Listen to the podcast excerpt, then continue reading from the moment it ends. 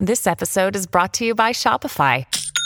Forget the frustration of picking commerce platforms when you switch your business to Shopify, the global commerce platform that supercharges your selling wherever you sell. With Shopify, you'll harness the same intuitive features, trusted apps, and powerful analytics used by the world's leading brands. Sign up today for your $1 per month trial period at shopify.com slash tech, all lowercase. That's shopify.com slash tech. Another day is here, and you're ready for it. What to wear? Check. Breakfast, lunch, and dinner? Check. Planning for what's next and how to save for it? That's where Bank of America can help. For your financial to-dos, Bank of America has experts ready to help get you closer to your goals. Get started at one of our local financial centers or 24-7 in our mobile banking app. Find a location near you at bankofamerica.com slash talk to us. What would you like the power to do? Mobile banking requires downloading the app and is only available for select devices. Message and data rates may apply. Bank of America and a member FDIC.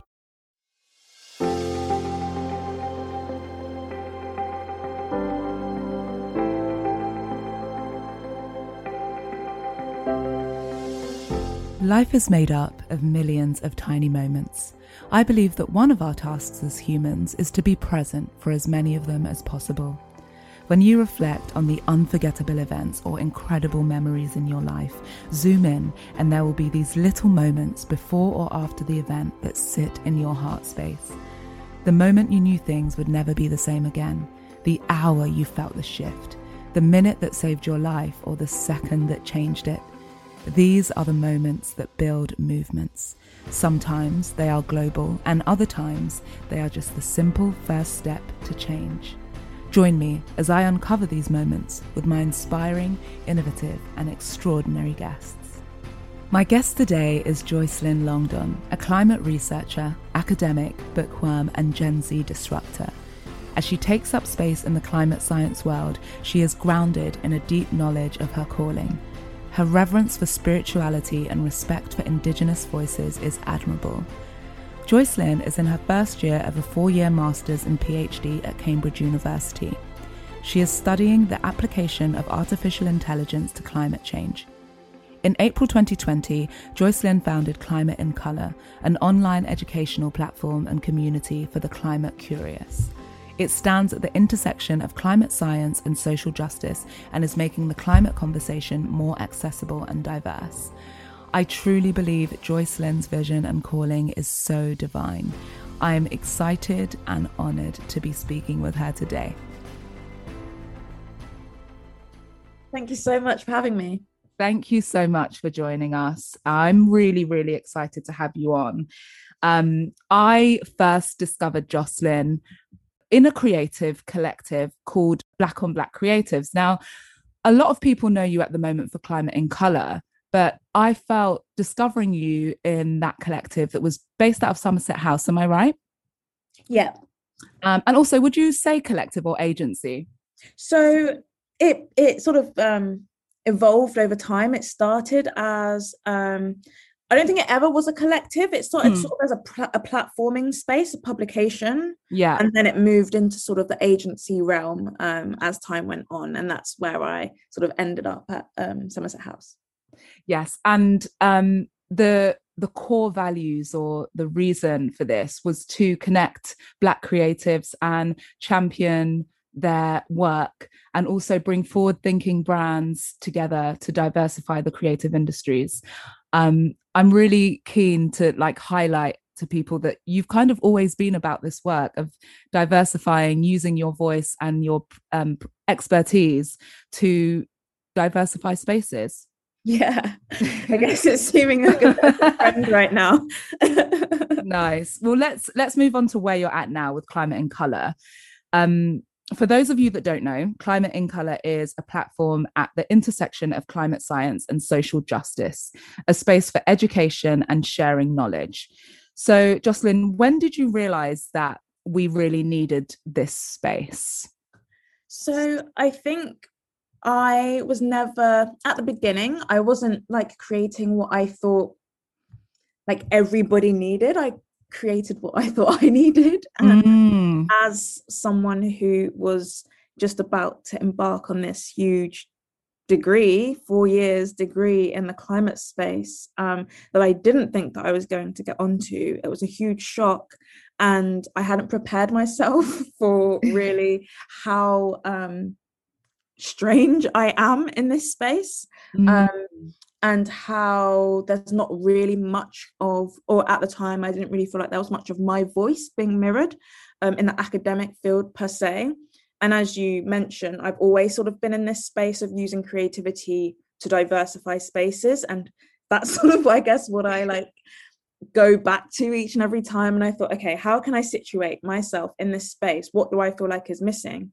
Which is information being basically gate kept by huge institutions um, like Cambridge.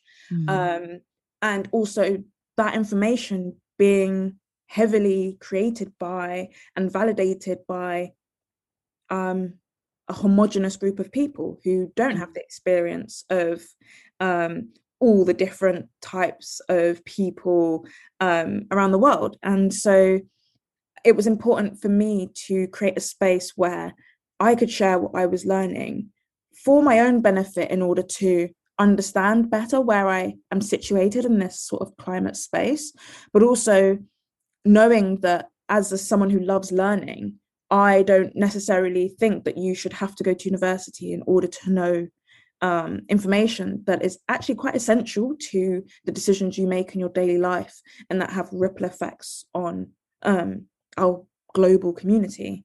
Um, and so that's really when I just thought, I'm just going to start this page. Um, and I had no sort of ulterior motive with the page. As I was saying earlier, like I started it in April 2020. And like I was saying to like my friends and my boyfriend, I was like, do you know what? If this gets 500 followers by September, you know, by the time I start my degree, then like that would be amazing. I really had no, like, literally no idea motivation. Yeah. Um and i guess um we'll talk about this a little bit later but i really wasn't on social media like that like mm-hmm. that. You know i never mm. had it as a um, ambition.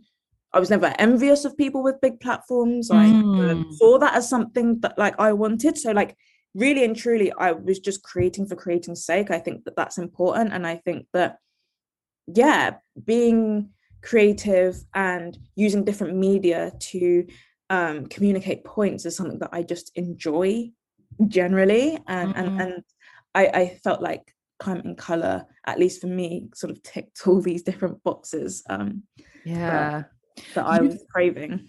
You've spoken into a couple of things that I think are so important. One is the decision to do something because you wanted to see it, because you wanted to, as opposed to getting into this habit of creating in response to.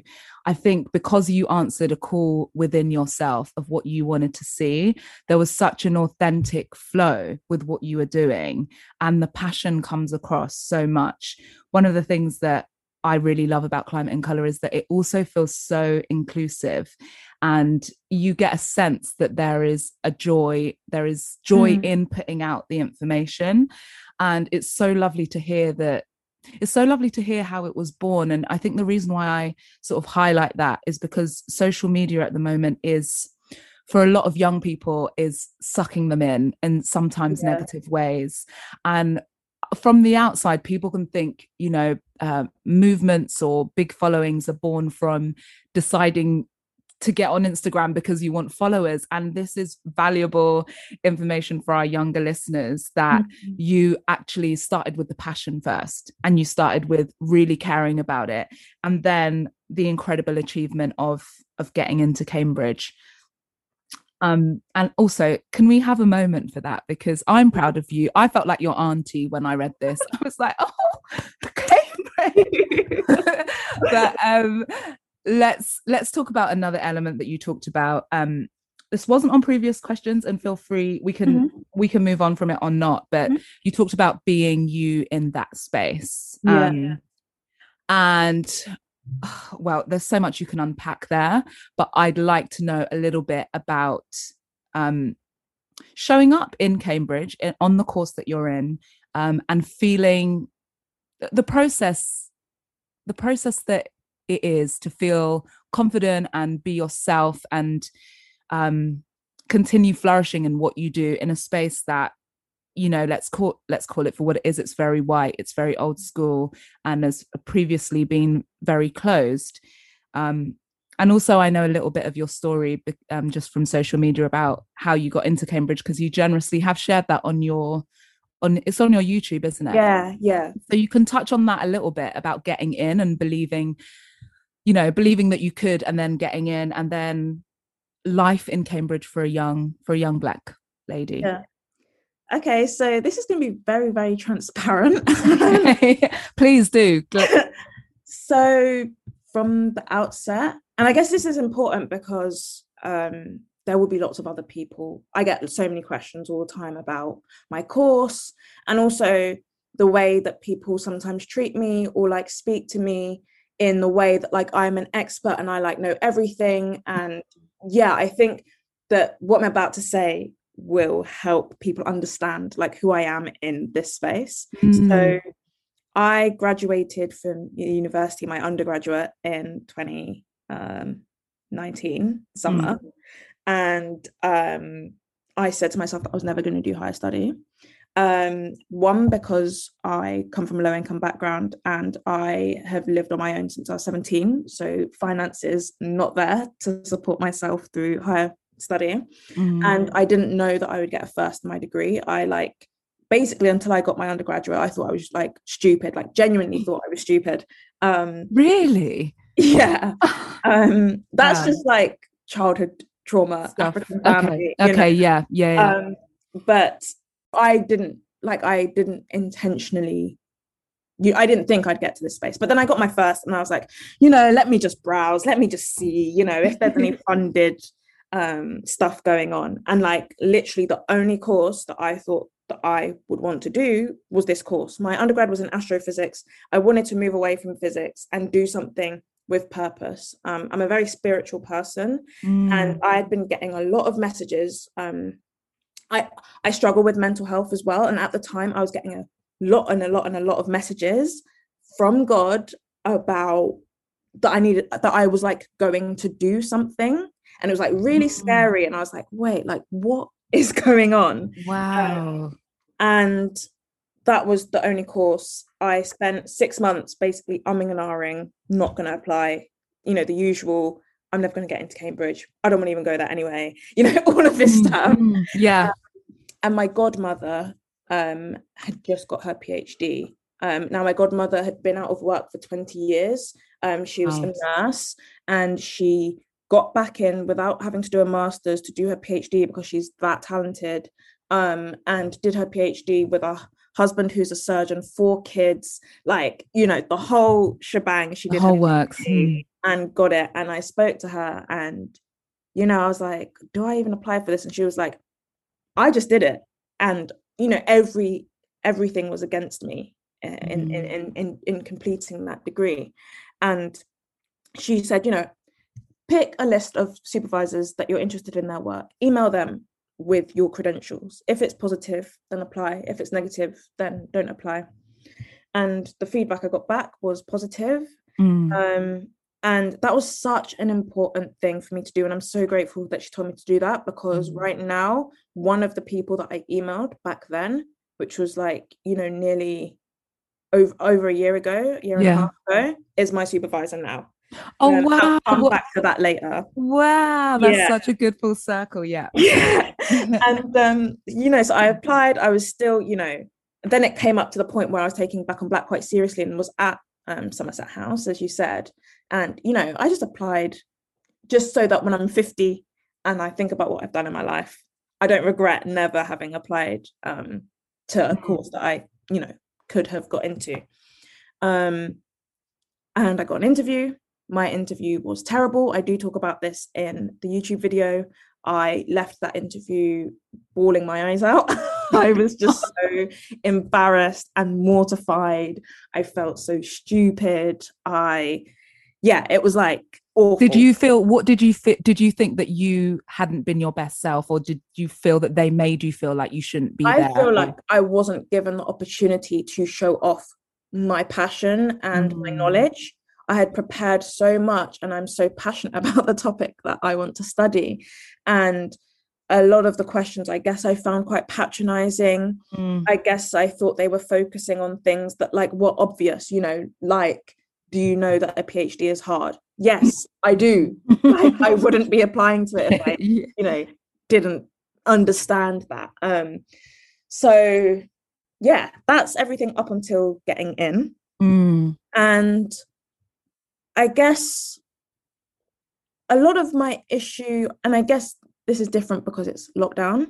Mm. Um, and so I haven't really experienced Cambridge as Cambridge. I mean, I live here, but I've never been in to my building. Um, oh yeah, of that, course. like everything has been online, and that poses a whole lot of difficulties that got nothing to do with my race, but have everything Mm. to do with academia and just how stressful and yeah, crazy academia is. is yeah. Um, I guess in terms of diversity and my passions, it's quite difficult being in a space, the climate space, which, or the climate science space, the tech space, which considers human rights or human involvement or sociology as a complete afterthought, if not irrelevant.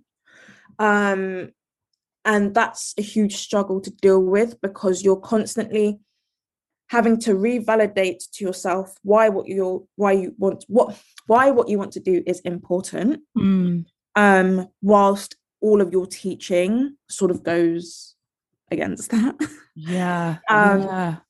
and i'm again coming back to talking about my supervisor the only thing that really keeps me so grounded and so grateful for being here this is one of the upsides of going to such a rich and such a prestigious university is that the academics are first class and my supervisor i have a main supervisor and a co-supervisor my main supervisor is in the technology space and my co-supervisor is in the sociology space which again is a quite a strange thing for the space that i'm in Yeah. um, and they are both just so amazing. They know more than me. They invite me to webinars and seminars that stretch what even I thought that I could know. I'm learning so much from them. Um, and they are also so behind and so sort of supportive and encouraging of what I want to do, and you know, are taking all the effort to make sure that I can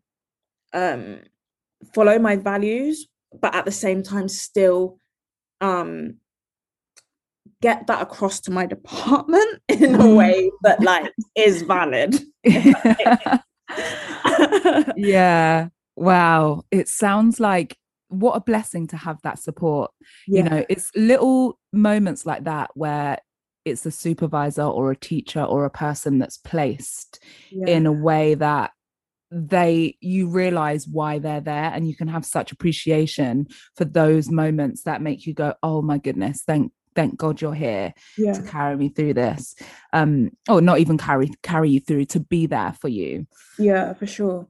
Um oh you touched on so much. I'm going to go back to something um that might surprise people from everything you said because you gave us a, a wonderful insight. But the part about knowing that you were going to do something the spiritual element of it Mm, and um connecting that as well with depression um i've been thinking recently i've suffered from depression as well and i was listening to a podcast and also thinking about the connection that depression has with sort of spirituality and soul work and how if you develop how developing a language or naming things differently can help you through um, particular moments. And i know they're very different things you know clinical depression is you, clinical depression and some people will need medication or Yeah. you know to see a doctor. And there's also an element of it that i find that feels quite spiritual as in there's such a discomfort with the soul in the body that yeah, you're kind of like what is this thing i can't shake yeah and um, I wondered if you had any thoughts about those connections and also how you've managed to deal with any kind of periods or cycles of depressed or depression during these studies, which I imagine can be quite stressful. Yeah. Um, yeah, this whole episode is just going to be transparency central. So, um, yeah, I was diagnosed with clinical depression in 2015, but I had basically suffered from clinical depression since I was like 10, which is mm. like wild. Um, mm. Did you feel when you got the diagnosis, you were kind of like, oh, this makes so much sense?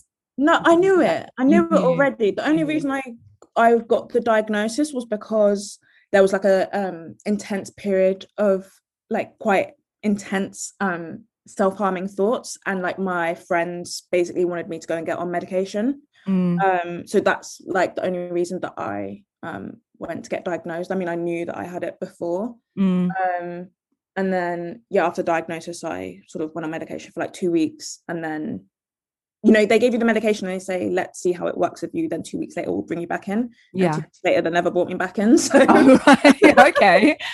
So i was like okay i don't even like the medication anyway. Um but yeah i it's so funny because i it's like like my depression is just me and i that's like what i live with every day um and that's not to say that I like don't have happy moments but like that is an overwhelming like part of my life but in the same vein as my spirituality and it's so hard to describe mm. but like in a sense my depression makes me work on myself so much and makes me like crave and work towards a connection with god so much mm. um and i do a lot to lose control and like give that control to God. And that's why I guess I'm saying that I knew that I was supposed to do something, but like I'm just going wherever God's telling me to go, and mm. if that makes mm. sense. Oh, um, so much. So like that's what guides anything I do. Um and again a lot of my I I I wouldn't say I'm Christian. I wouldn't say I'm not Christian, but my family are overwhelmingly Christian, and my godmother um, is always giving me, you know, such amazing insights um, from her sort of Christian practice and beliefs, and and that pushes me on as well. But it's the spirituality is less so to cure the depression. It's just that this is like what I'm working with, and this is what informs my life. And I think a lot of the time, why I end up in these situations doing, you know black on black or climate and color and you're saying there's all these themes is because like i'm a huge empath and i mm. think that that empathy um loops into my depression. And loops into like mm. what i actually do because i think that i'm being led there by god. Is this just like sort of cycle of sort of yeah i don't i don't know how to explain it. Well, i, I feel you. it, it does. I feel you. And as you're speaking i just i get this sense it of a deeper understanding of why you're called into this area you have this intelligence and i guess a deep understanding of the current state of of our world and an idea or a passion to research what might what might happen how we might change and grow mm. um, and it makes sense to me when I think about the state of the earth and the planet, and I think about the people most passionate and I'd say desperate to to have an awakening so that we might realize the state of things. Yeah. it makes sense to me that there is an element of that around you. Not to say that you, you should be depressed because of yeah. uh, because of what you know but it, it reminds me of activism or um having a deep love for something and seeing it in such a way that you wish so much everybody could. Yeah. And it brings you to this thing of like, oh my God, you have to you have to be in this world and you have to, you know, be your best self and show up in all these sort of ordinary ways. And then alongside your passion, intelligence, and knowledge, you have your heart and your spirit. And so I can totally imagine how that feels. That can feel heavy.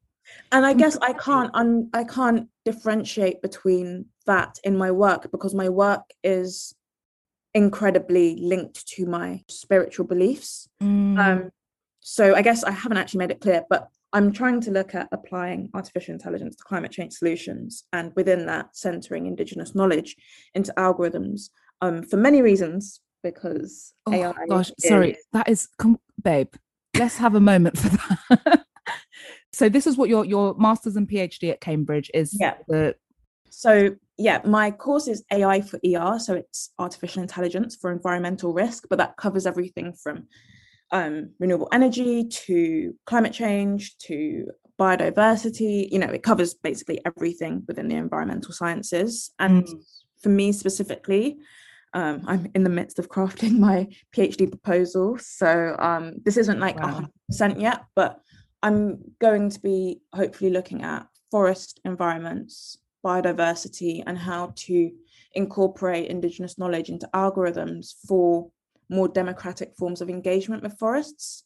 Um, because there are lots of issues with large scale conservation and big tech that are, you know, acting in a way that they believe is positive for the planet, you know, on this mass scale, mass planting, mass carbon offset system. Mm, and that is causing human rights violations against indigenous communities who have been caring for this land um, for millennia centuries um, and, and it's rightfully their land and yeah. i think that it's important that whilst we're crafting climate solutions that like we're not pushing human rights to the back burner and so i'm trying to incorporate you know the science and the indigenous knowledge and the sociology all together into one phd to essentially hopefully change and disrupt what we see conservation as and what we see technology as and Mm. how we prioritize indigenous knowledge in our climate mitigation strategies Girl, you're a gift. you are a gift. I I've just done it yet you know the fact that you're articulating it in this way, because you know, th- having the thought and being able to bring the idea forward to us, you are enabling us to vision another way of being Mm. and also just centering that indigenous voice with AI. Like even just hearing that in the same sentence for me, I'm like, oh yeah, that's the thing. I, I would never, I wouldn't have the capabilities to do that. But the fact that you're able to bring the, these worlds together um, in the vessel that you're in is. It feels to me, it's just so special. This is why you excite me. This is why you excite me. Also, the timing of your voice, right? We're Mhm. 2020 was the year that it was and we also had black lives matter take um yeah.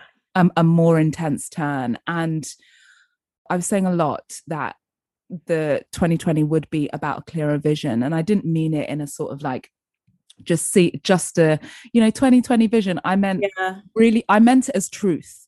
I'm i meant let this be a period of deep truths. And what you speak to me about in this moment and what you're trying to what no not even trying you're doing it what you're uncovering in your research are deep truths and it's they're like sacred truths of the land that have to come out um i do think you have a, a certain energy that is um connected to your generation as well would you be Mm. considered gen z Uh, yeah i think i am gen z i'm 1997 so Yeah. Oh, nice. I'm so jealous. um, yeah, I mean, you guys have come with such mission and purpose, and I have such um admiration for it. Yeah, I would Thank just you. like to say, like, I talk about this with my boyfriend a lot, and it's like, I just feel like no matter what people have to say, like, in terms of looking around, and maybe there's bias, but I do think that, like, Gen Zers are some of the most compassionate, respectful, Mm. creative people that I've ever encountered. And this also comes with, like, how I've had engagements with people in quite difficult conversations, no matter like I know that there are lots of racial tensions at the minute, but like I'm here like doing workshops with Oxford students, postgraduate students. Everyone is uh, is sort of communicating in such a respectful way, but also Mm. such a challenging way. And Mm. yeah, I, I I feel very proud to be part of Gen Z, and I think that like we have been forced to become these people because Yeah. there's like not who else can we push on these issues to? It's on us Yeah. um and yeah we are sort of stepping up to the plate i guess yeah, you have here's the thing i think you do what millennials want to do in their heart but we're kind of too um we're, we're too addicted to or affected by our parents generation. So we know what you're doing is right but it's the um the courage to embody it. And i think gen z has come in with this you're like we've got nothing left. Yeah and everything to fight for. Yeah. So whereas like I feel millennials can sometimes have this sort of battle of like ego and um you know I want to look a certain way and I, I want my life to look mm-hmm. like this. Gen Z is like what are you even talking about? You won't have a earth to live on and yeah. you're worried about your mortgage. We're talking about the earth that your mortgage might not exist on. And there's yeah. just a, there's a deeper clarity to it and um and with the empathy and and kindness actually um, I've I've found this to be true. I've been on a few protests where I've met um, yeah Gen Zers, 19, 20, 22 year olds, and they are first of all communicating um, with people that they disagree with, yeah. um, and creating space to to list to be heard and listen, but also I guess it's this deeper connection with with the earth that feels quite urgent to them and you have it in your work as well. Another thing with what I enjoy about how you show up in the world is you're putting all the passion um, into this research and into this knowledge. So you don't necessarily do um, follow the waves in which activism takes place traditionally. Like people might not see you posting what the masses are posting, but you, yeah. you use your education um, to come into the conversation with with what you know yeah. um, so i really love that because there are there are different ways to be an activist you can be on the front line and you can also you know create the knowledge and do the research so thank you for that i really no love worries. That. no i definitely agree with that and i like mainly say that i'm not an activist i think everyone is an activist in a certain way but like there are lots of especially when you have a following on social media people like to label you um, mm, without actually like asking you what you identify as um, and like i'm really not an activist if we're going by like what the like usual connotations of an activist is and mm. i really don't identify with that label at all but i did a mm. post on climate in colour which is about what's my role in the climate movement and it mm. was just to describe the fact that there isn't one way to be part of the climate movement. And I'm just sick and tired of people feeling like they have to change in order to join the climate movement, where it's like we're all in the climate movement, we are all citizens of this earth,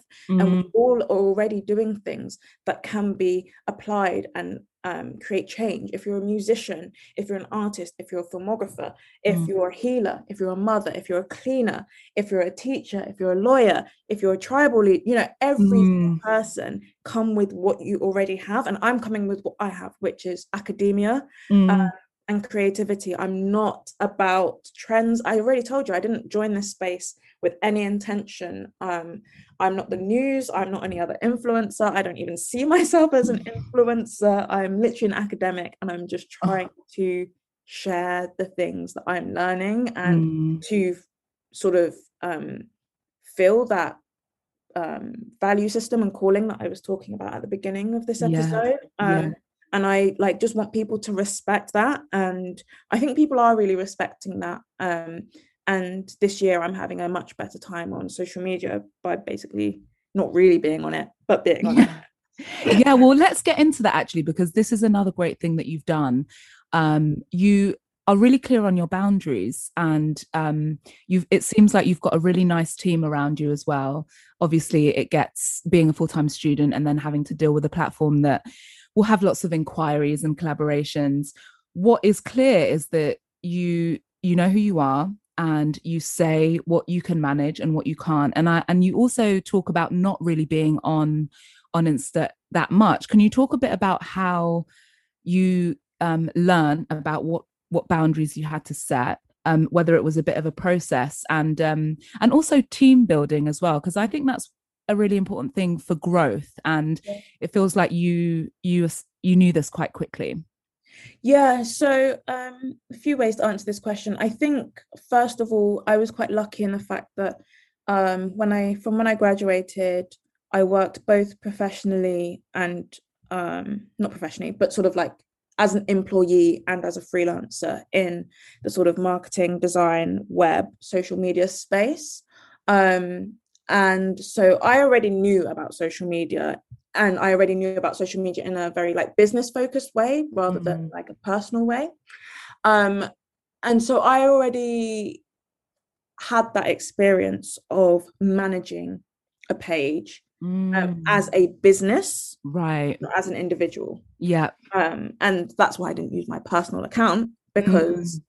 as a person, as Joycelyn, mm. I don't even post that much. I posted for the first time since November last week on my account. Like I'm not on Instagram like that, and mm. I've done that since sort of school times because it's bad for my mental health, mm. um, and not for any reason i mean i've done a lot of sort of shadow work on envy and i don't really have that anymore like i don't go on and see like a beautiful woman and think oh my gosh i'm so ugly or i don't you know that's like not really part of my social media experience mm. um and for the most part i don't go on social media because i love reading i love painting i love walking i like doing things um and that is not conducive with a life on social media which mm, is why mm.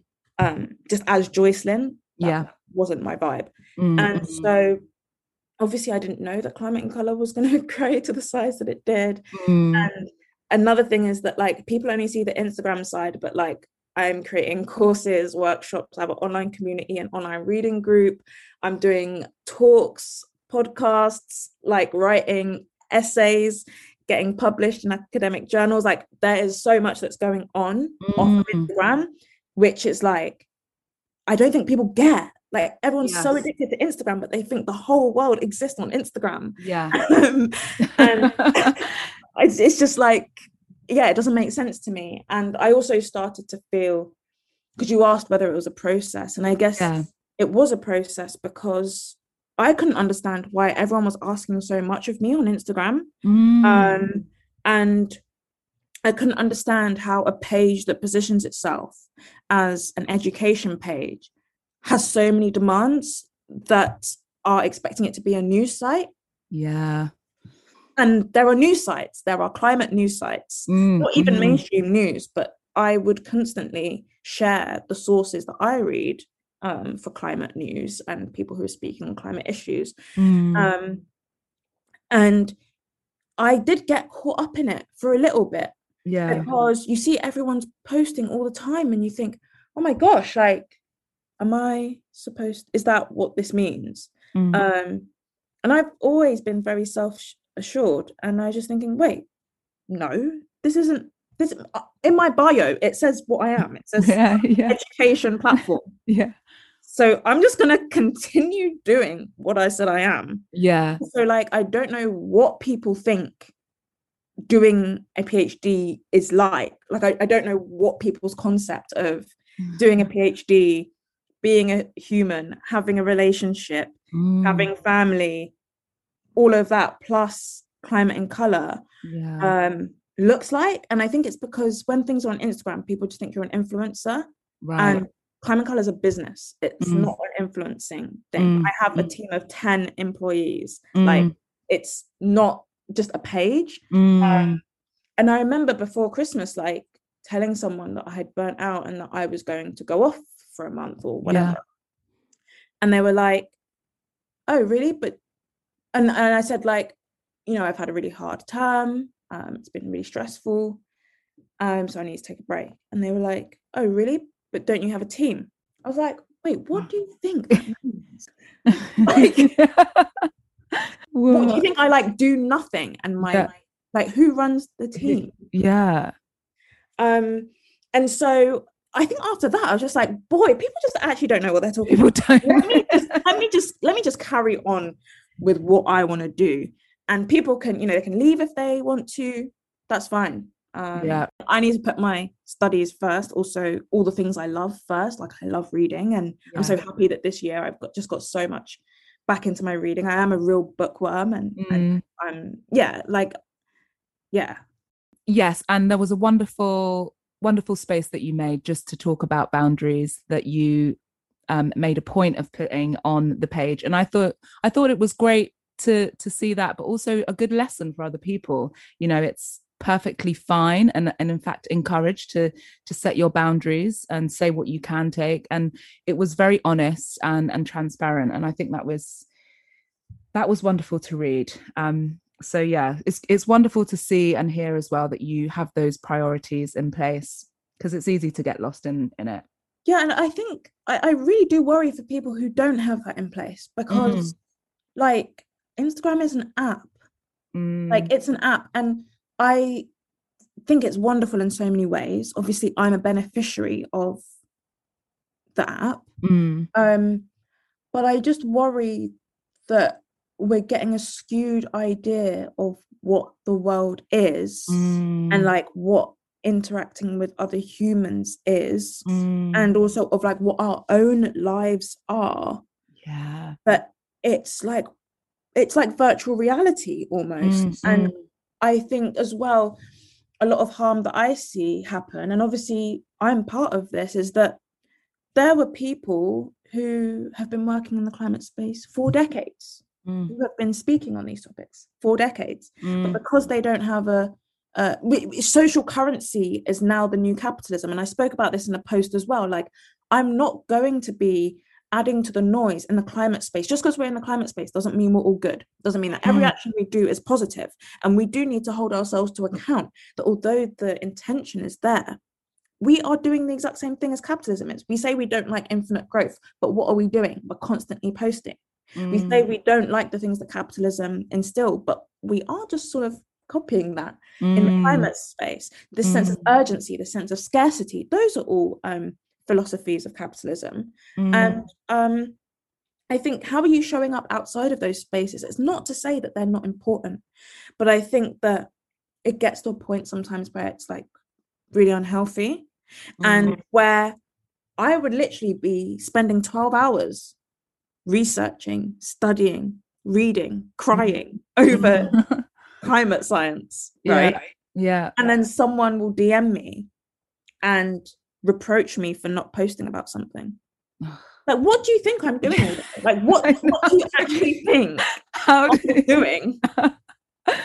oh wow, wow. So I think we need to like understand and be more compassionate, and which is why I want Climate in Colour to be a, a quite joyful place because I think compassion is important, and I don't subscribe to being sort of angry, doomsday seeking. Mm. Mm, mm. Uh, yeah, it never feels like that on the platform. You, I feel like I'm getting the facts about what's happening, but it doesn't feel like, yeah, it doesn't feel doomsday, but it feels like this is the reality that you need to understand yeah. and know. Um, yeah, it's it's important to have that in the mix because I just think, and I think that ev- anyone who's feeling down in the dump should read read Hope in the Dark by Rebecca Solnit because that is exactly my vibe. It's like what is the point in being doomsday and making people burn out? Either they go one way, which is there's no point, we shouldn't do anything, we're screwed, mm. or like are just invested in the doom. Mm. and that doesn't, I'm interested in imagination. I'm interested in sort of dreaming up futures. I'm interested in exploring different knowledge systems, exploring how we can work together as a community to create futures plural because we all have different ideas about what the future should look like and i don't really mm-hmm. believe in a sort of homogenous utopian ideal but yeah. i think that that's what i want to encourage on my page and that's what i want to speak about and there are lots of other spaces that offer other things that are different and mm you know oh. people can go to those places if they want exactly exactly on the point of when, when you just said hope in the dark and um you know your real life um that you prioritize mm. what kind of things do you do to unwind to plug out um I, I imagined i think i said this to you earlier like i just imagine you loving nature and having you yeah. know the most amount of joy with a book in a field. But, but um is that the case? And is is looking at nature or being in nature a chance for you to sort of i guess understand more of what you, what you do and, and what you love? Yeah i mean it's i don't even feel like it's looking in nature. It's really like submerging myself mm, in nature mm. and Yeah, that's the word like, actually.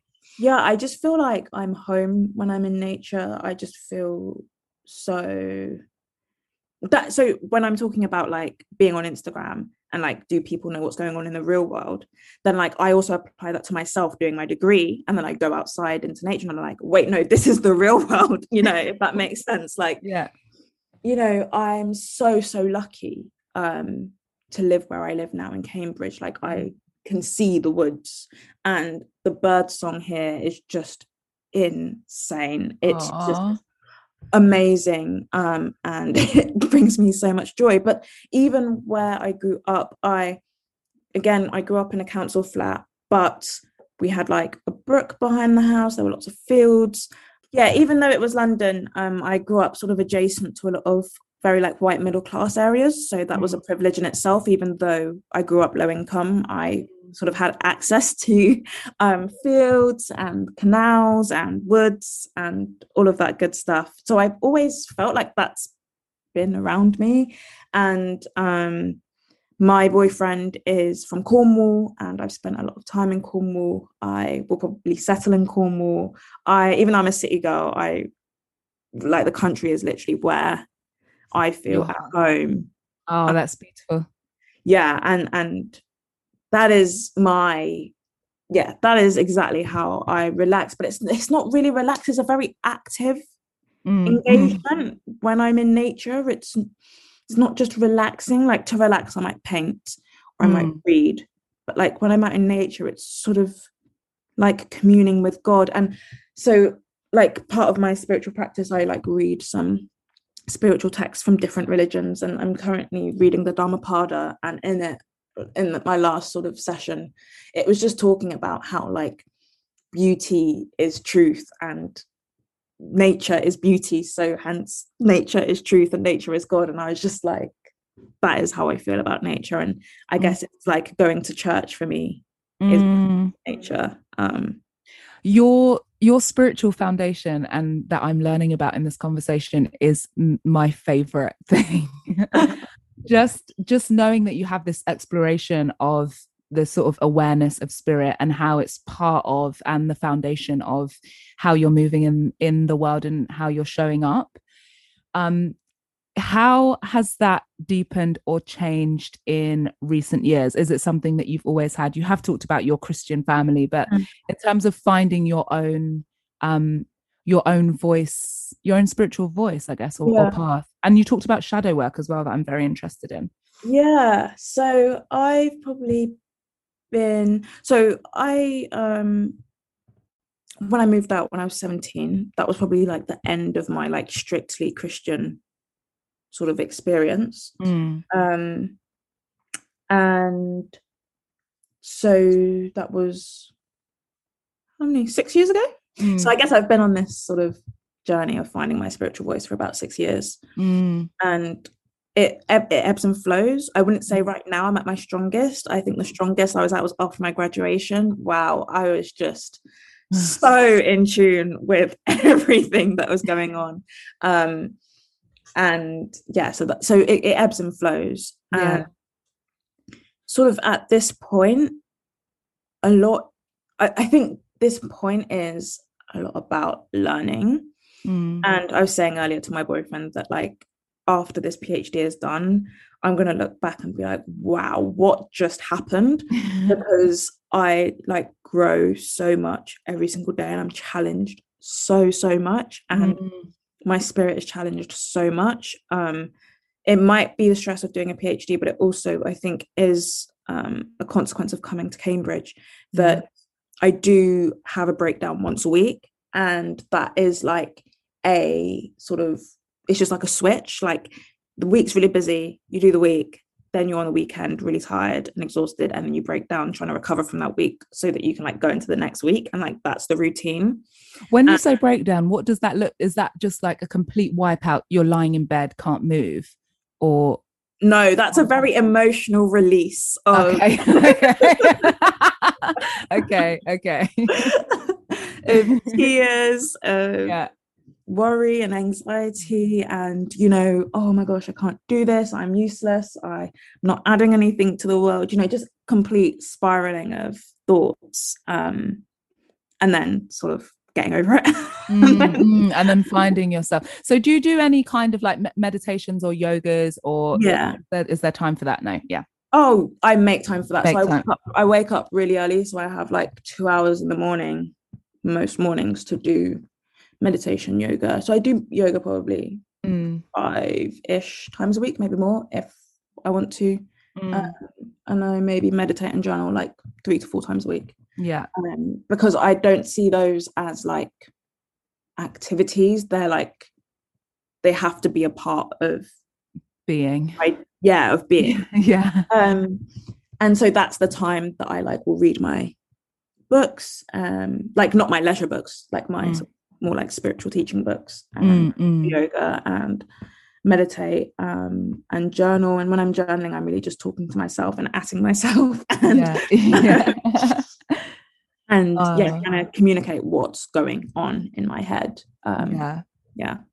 I'm so happy that you have created that space and I completely agree and relate with the um the practices not being something that are negotiable you know there are some if you're if you're have any mental health issues or or depression in my case my meditation is completely non-negotiable my morning walk is non-negotiable It- Yes. you know it, these are the things that just they have to. it's like happen. brushing your teeth you yeah know? yeah I wouldn't leave my house without brushing my teeth. I can't start my day without, you know, having a moment for my spirituality, even if I'm very pushed or I've woken up late. Like it has to happen.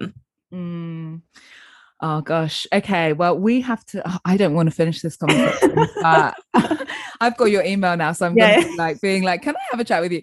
Um, I've got a few more questions I'd like to ask. Yeah. So we are. This will be coming out in um the week of International Women's Day, Mm. um, and this season has featured some of my favorite women, yourself included, um, across the arts. So we've got Janelle, who is a yogi and has done Mhm. great work for making the yoga spaces more inclusive. Shingai Shoniwa, who is a, a wonderful um, British singer, songwriter, artist. Mhm. Um, and the three of you have shown up in this world to me in your true selves and in little and big ways you've stepped into your light and i just find you all very luminous so Mhm. you're you're my woman of the month Ah, Um, and i would like to know if there is any women that have um, inspired you Mhm. to do what you do or yeah The two main women would be Mm. my godmother and my mother. Mm, Um, they are both, yeah, just incredible women that have such strength. Like the way in which they deal with problems that come up, which are plenty, mm, um, and the way that they, the faith that they have in God, and the positivity that they approach life when they shouldn't, when they should Mhm. be completely and utterly frustrated or upset, is really inspiring and is making me, you know, makes me all the time push to be more conscious of, you know, all the privileges I have on mm, account of them.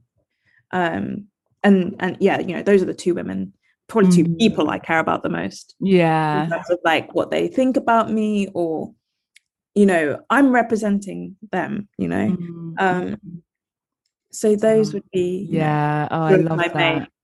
My i main love that. close to home. And then my final question is I'd love to know a bit about what your hopes are for the future. Um, I know it probably feels like a long way away now after the mm. PhD, but mm. also just maybe your your vision for how you'd like the world to move, maybe an i an ideal, maybe it's kind of a bit more it might feel like a dream, but something something that you think is maybe possible and that you'd like to see or something you want to to work towards or make happen through the work you do Yeah, I think I'll keep this quite specific because in the climate space, um, I think most people agree that we can flip from being really ideological to like being like, oh my gosh, this is never going to happen.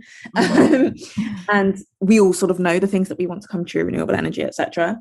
So Mm, I'll be more specific to like my space. And I guess I, my sort of hope is that I am sort of successful in disrupting the technology space Mm. um, and in showing and being an example for how to do equitable uh, sort of decolonial work with communities that are really important and to platform and to give voice to people.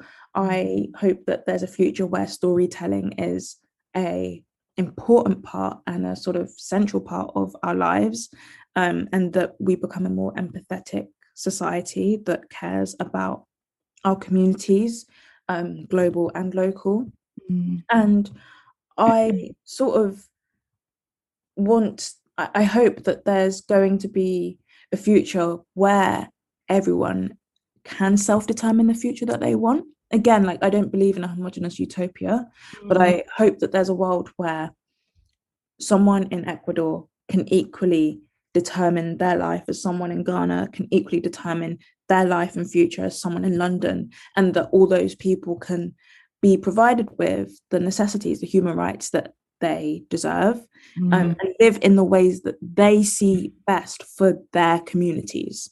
Um, I think that's really important to me, and I think that that's something that we haven't, as of yet, achieved. Um, I don't think that whether we're talking about rich coun- countries, there's no self determination. Poorer countries, there's no self determination. We think we got self determination here in the UK and the US and the EU, but we don't really have self determination.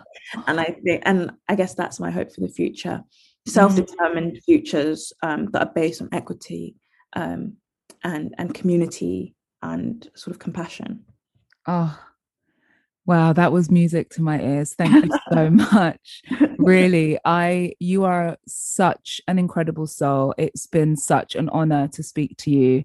I'm so excited about what you're going to do and how you're showing up and you you really feel like the embodiment of what so many of us have been calling for and without putting pressure on you you know and that the entire community is listening uh, there, there's something about the way you're doing what you're doing that just feels really luminous and special. And also your humility. You are you're so humble and um and kind and compassionate which which obviously which means a lot to you.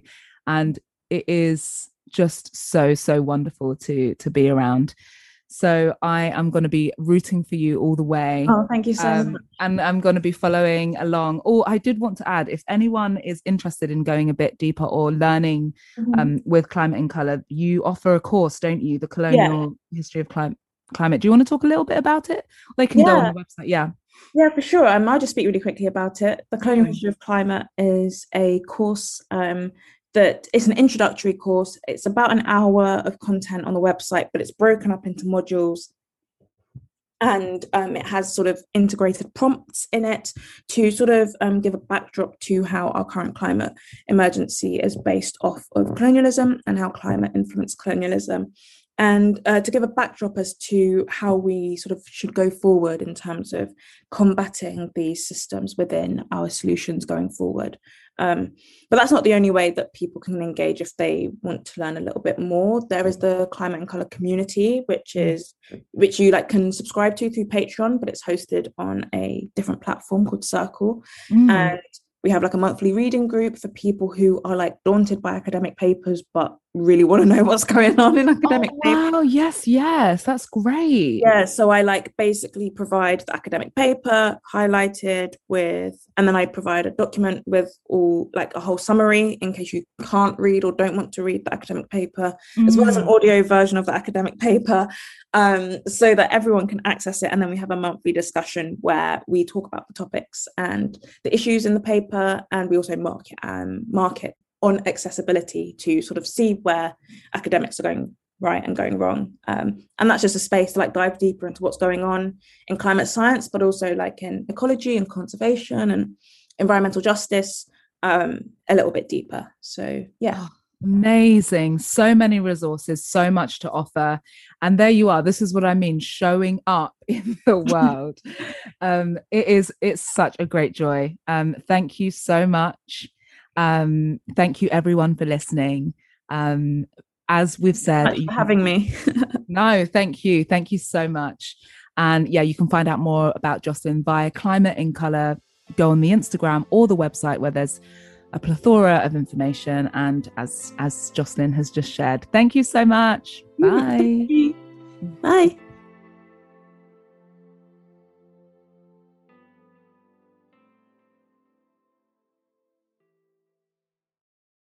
Everyone is talking about magnesium. It's all you hear about. But why? What do we know about magnesium? Well, magnesium is the number one mineral that 75% of Americans are deficient in.